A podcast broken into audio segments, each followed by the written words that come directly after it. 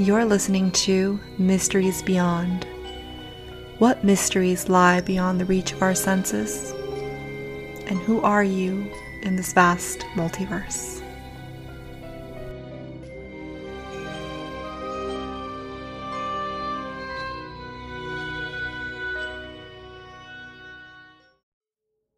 Hello, and welcome to Mysteries Beyond.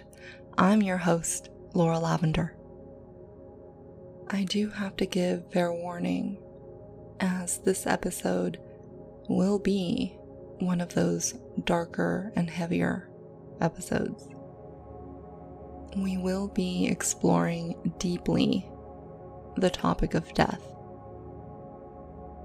So, if you're sensitive to that subject, as much as I would like you to stay to hear perhaps a different perspective on death, then I suggest you maybe skip this episode. With that being said, let's move on to our topic La Santísima Muerte.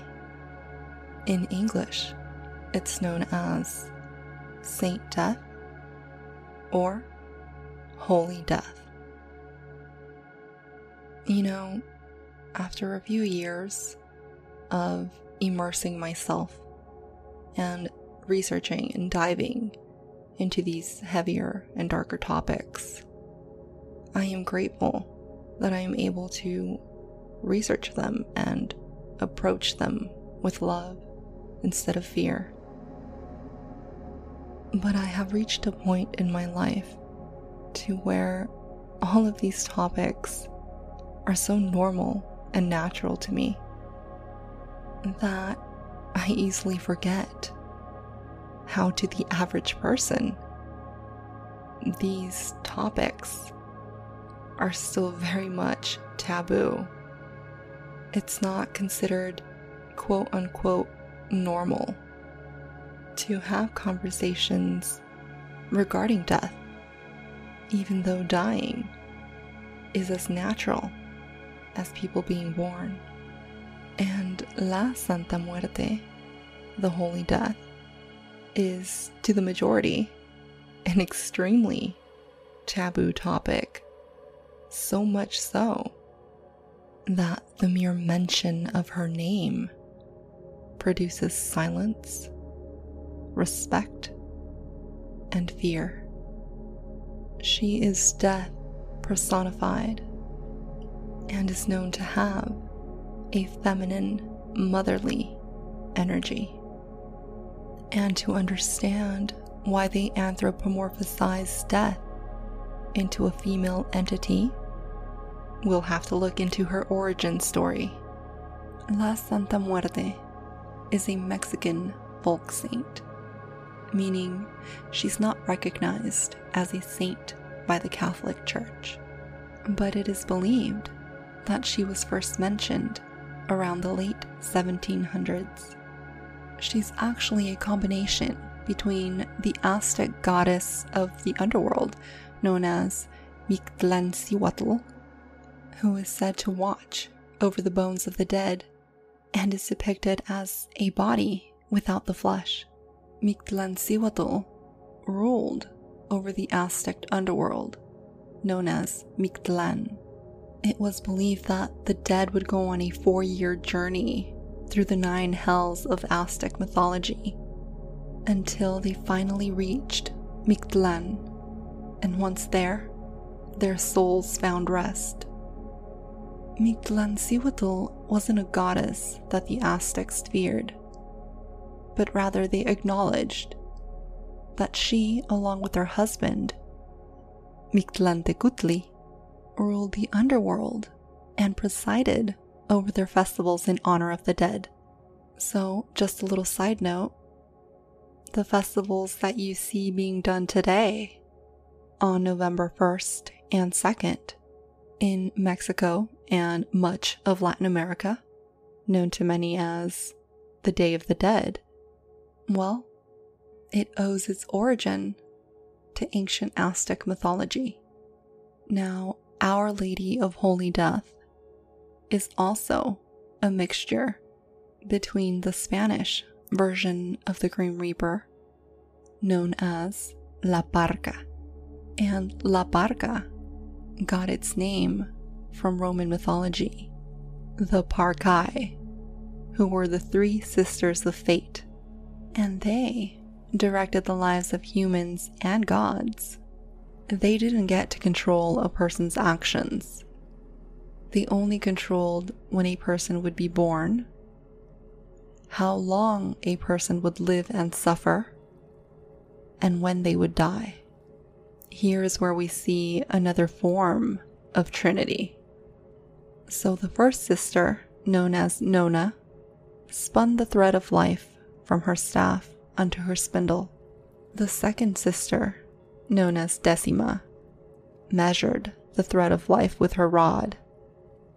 And lastly, the third sister, known as Morta, cut the thread of life and chose the way a person would die, person and or God. Now, that just goes to show you how powerful death is. It's as powerful as life.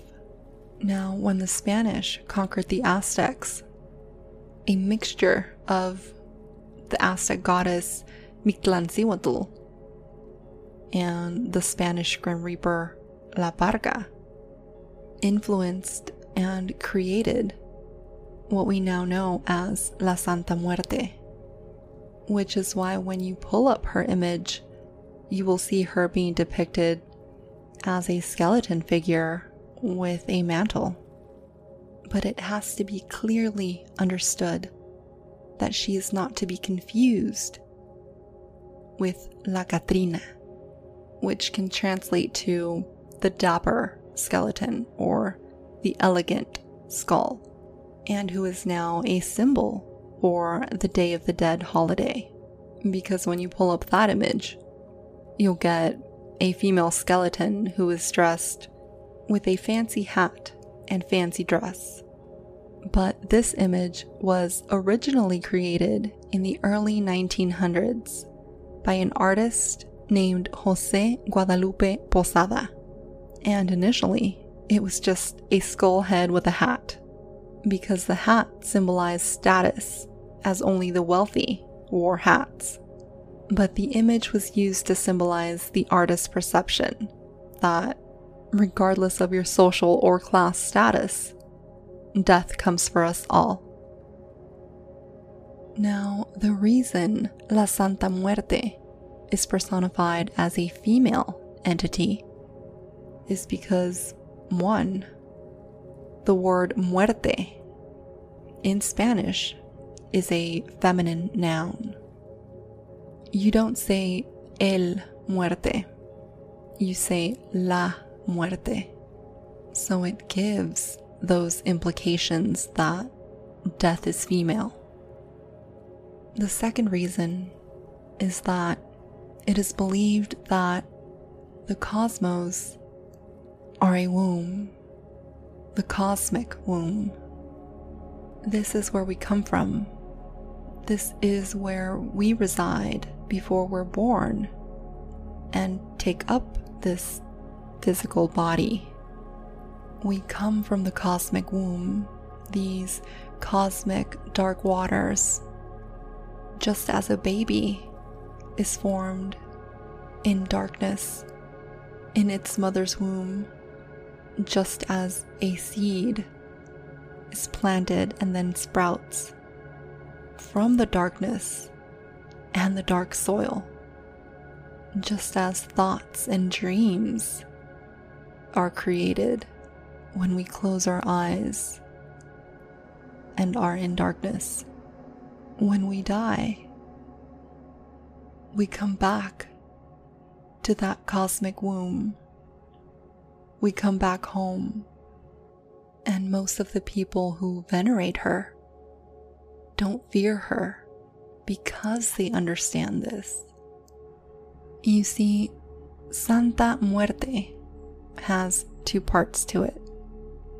Santa, which translates to saint, which can be interpreted to take on that motherly aspect of her, that life aspect, that creation aspect of her, and muerte, which translates to death. It's an ending of a cycle. And just like in her name, she too has a dual aspect to her that the people have given to her, of course. But let's start with the Catholic lens versus the folk lens. So, we have already established that the Catholic Church does not acknowledge her as a saint. In fact, they do quite the opposite with her. They demonize her and imply that she's satanic.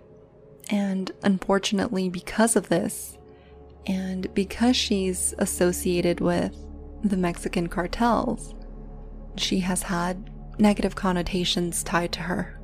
But if you look at her through the Catholic lens, although the church doesn't acknowledge her as a saint, to millions of Catholics, she is one. And in order to work with her, you have to ask God for permission. Like St. Jude and many other saints, she is venerated by many Catholics.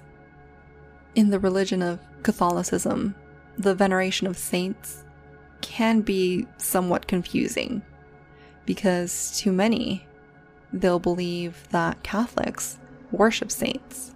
They don't worship saints, they worship God, but they venerate saints.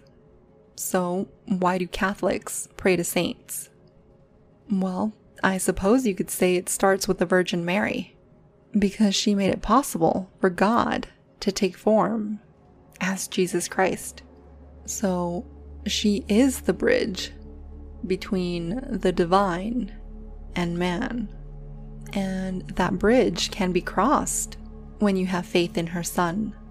So, Catholics pray to God through saints, and they act as interceptors between man and God. And different saints have different areas of expertise, such as St. Jude, for example. He is the saint of lost causes.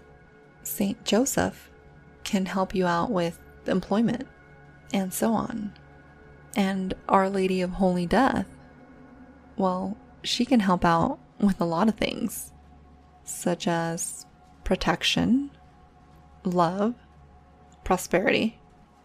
But regardless of whether you pray to St. Jude, the Virgin Mary, or La Santa Muerte, there's always an exchange. There's always a tit for tat, a pact made between you and that specific saint. You can pray to the Virgin Mary and ask her to help you get that job. You know, please, Virgin Mary, if you help me get this job, I will go and buy you 10 candles and light them in your name, or I will go to Mass five weeks in a row in your dedication. I will donate a big part of my first check to this church. Regardless of what it is you're offering, you're bargaining with them. You're making a pact with them. And you're stipulating all the terms before the action. So, the same can be done with Santa Muerte. There are a few differences though.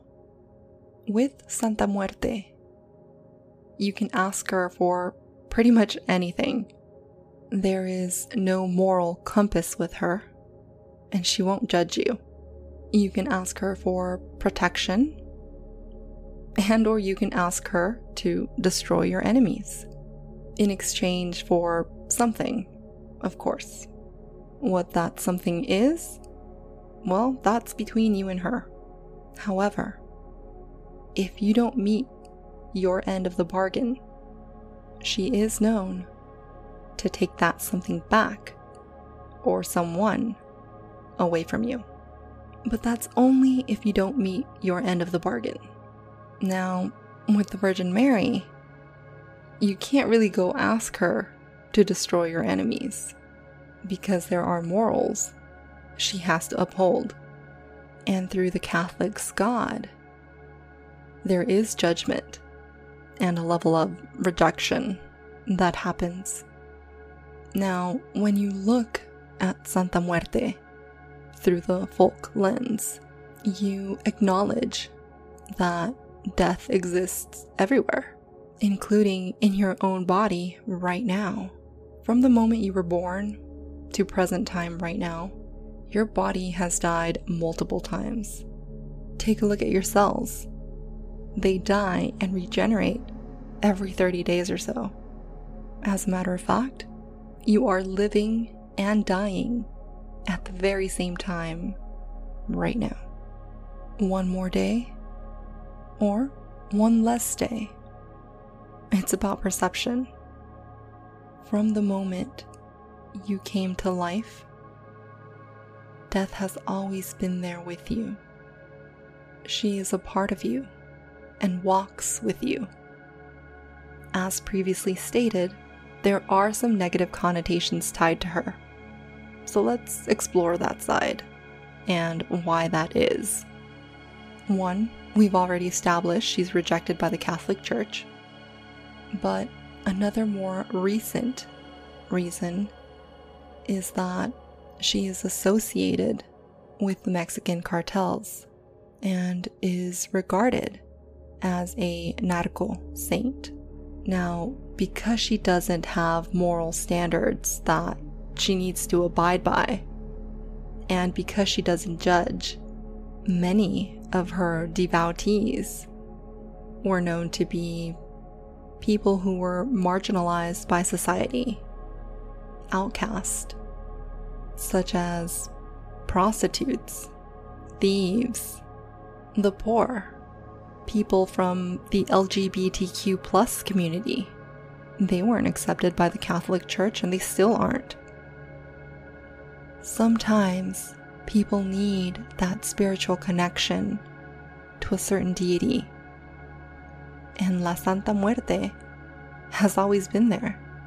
Some of her devotees today include people with dangerous jobs, people who work the night shift, like taxi drivers, I suppose Uber and Lyft drivers now, police officers, correction officers, border patrol officers, social workers. In fact, she's also recognized as the matron saint of the Mexican penal system because both prisoners and guards are known to be devotees of her. And it's no surprise. Because if you've ever been to Mexico, you'll notice that the lifestyle is completely different from the US. Here in the US, when we wake up, every day there are certain expectations. We get up, we go to work, on a certain day we get paid, but when you live day to day, like so many do in Mexico, not knowing when your next meal might be, or not knowing if you're going to make enough money to pay your rent. It's easy to give in and join the corruption and expose yourself to dangerous situations for a few cents. But people who venerate her today differ in the sense that they embrace death, they welcome death, they don't resist it, they don't fight it, but rather, they've made peace with death. And they've accepted that one day it will be their turn. That's the one certainty. They no longer fear death. And they have become hyper aware that many of us take life for granted because we easily forget that any day could be our last here on this earth, and we don't exactly live our lives to the fullest. And there are so many distractions with work and or television. And we have even been taught and conditioned to fear death and to reject it. think about it. What's the main reason that people get plastic surgery done? It's to look younger. Because youth is universal beauty, youth is life, and aging is associated with death. Death is very natural, but many cultures choose to hide it.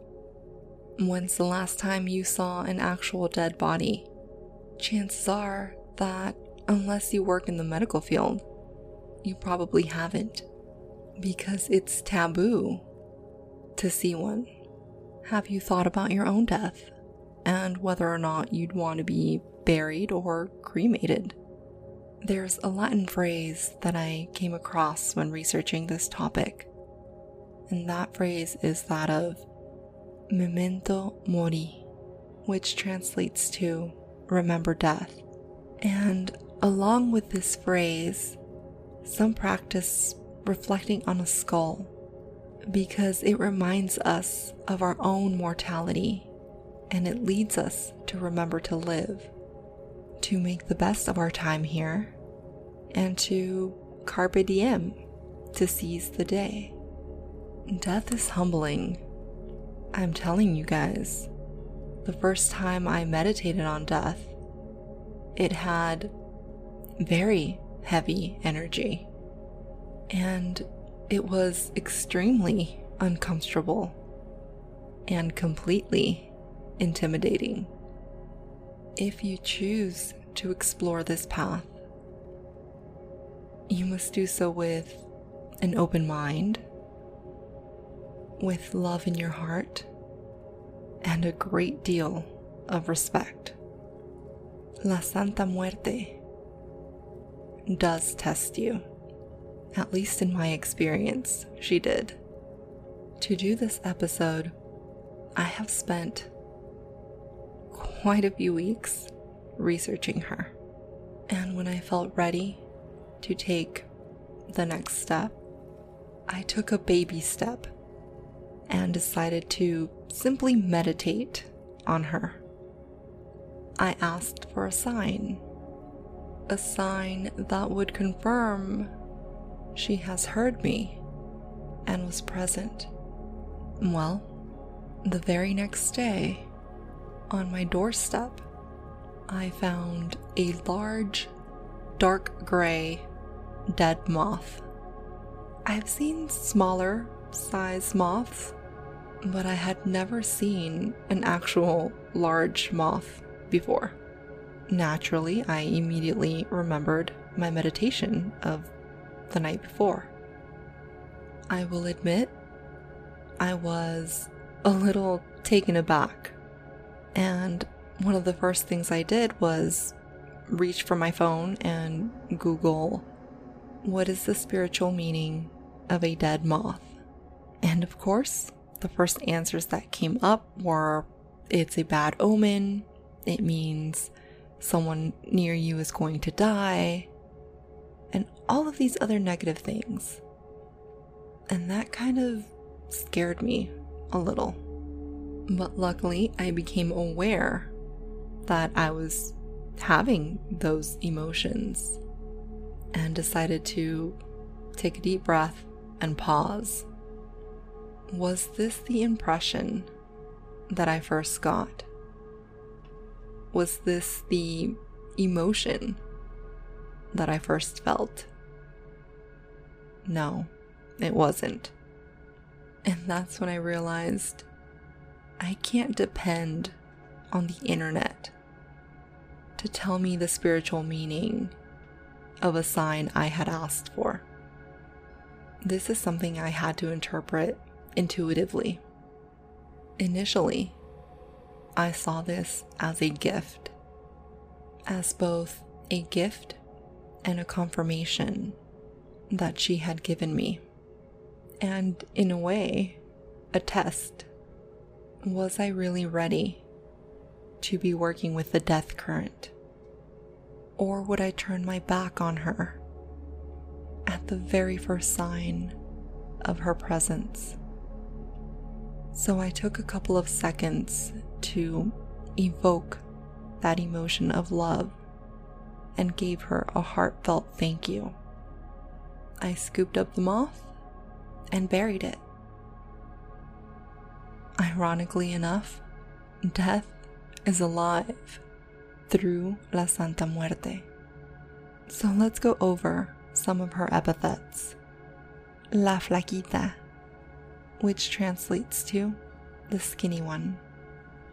Señora de las Sombras, which means Lady of the Shadows. And La Huesuda, which translates to the bony one. She has a few other nicknames, but those are just some of the popular ones. Traditionally, you'll either see her in her red, black, and or white mantle. Black is said to symbolize again that cosmic womb where creation takes place along with death and is the color she will present herself in to those who are barely starting out working with her. Red is said to symbolize blood, our life force. It's also said to be associated with the heart, as we all have bleeding hearts. Today, however, people like to interpret that as having to do with matters of love, passion, and lust. And white symbolizes purity and healing. But the most modern version of her, you can now find her with all seven colors. And that's because she can help out with many matters protection, blessings, love, but also justice and legal matters, abundance and prosperity, health, communication, and much more. And the colors are really more for us, again, to help us get into that right mind frame. Because green, for example, here in the US, is associated with money. But in Mexico, for example, their bills, they're not all green. Some are blue, some are red. But gold, on the other hand, can symbolize prosperity. Because going back to ancient times, gold has always been associated with the sun and with the harvest. It's the color of wheat, of abundance. Also, let's talk about some of the symbols that she is associated with. For example, the globe. When you pull up images of her, you might see her holding the world. And this one is pretty obvious because it is said to represent her dominion over the entire world. She is also associated with the hourglass, which can serve as a reminder that our time is running out. And also, because you can flip the hourglass again to restart time, it symbolizes the end of a cycle and the beginning of a new one. Death is only the beginning. She is also associated with owls. And from one of our previous episodes, you might remember that owls, in many mythologies, are known to be travelers. They are known to travel through different dimensions, including the underworld. So, owls have gotten a bit of a reputation for being the harbingers of death. As a matter of fact, there is a Spanish phrase that says, When the owl screeches, the Indian dies. So, those are the most common symbols that you will see her associated with. But, guys, there is still so much to tell and talk about her, such as her offerings. What does she like? Well, one thing you can offer her are red apples.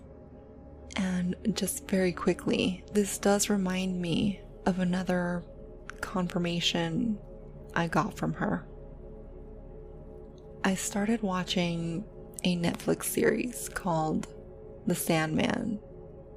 It's pretty new on there. If you've already seen it, let me know. I would love to have a discussion on that show. They go over so many of the topics I have already talked about, but in one specific episode, they talk about death. And I have to say, I really enjoyed their version and their interpretation of death. But I couldn't help but notice that their inspiration was La Santa Muerte. Another one of La Santa Muerte's epithets is La Negra, which translates to the Black Lady, and the actress who plays her in the Netflix series happens to be black and dresses in all black. And she is also wearing an Ankh necklace, which symbolizes eternal life and is the key of life. And there's a scene where she is going to purchase apples at like some sort of farmer's market. And the guy, instead of ringing her up, tells her, No, no, no, it's a gift for you.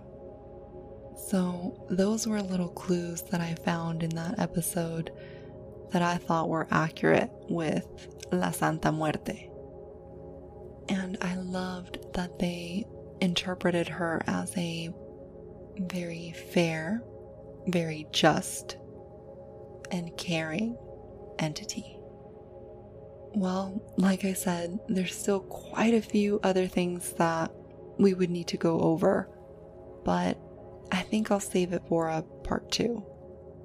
So, if you enjoyed this episode and if you liked this episode and if you want to know a little bit more about La Santa Muerte, let me know. You can email me at lauralavender.mb at gmail.com and or you can friend me on Instagram at lauralavender.mb and you can message me through there as well. Also, don't forget to check out our website at www.mysteriesbeyond.com. And lastly, if you have any questions or if there are any comments or if there's simply anything that you just feel like sharing, well, you know where to reach me at. Thank you so much for listening to Mysteries Beyond. I'm your host, Laura Lavender, and I'll see you guys next episode.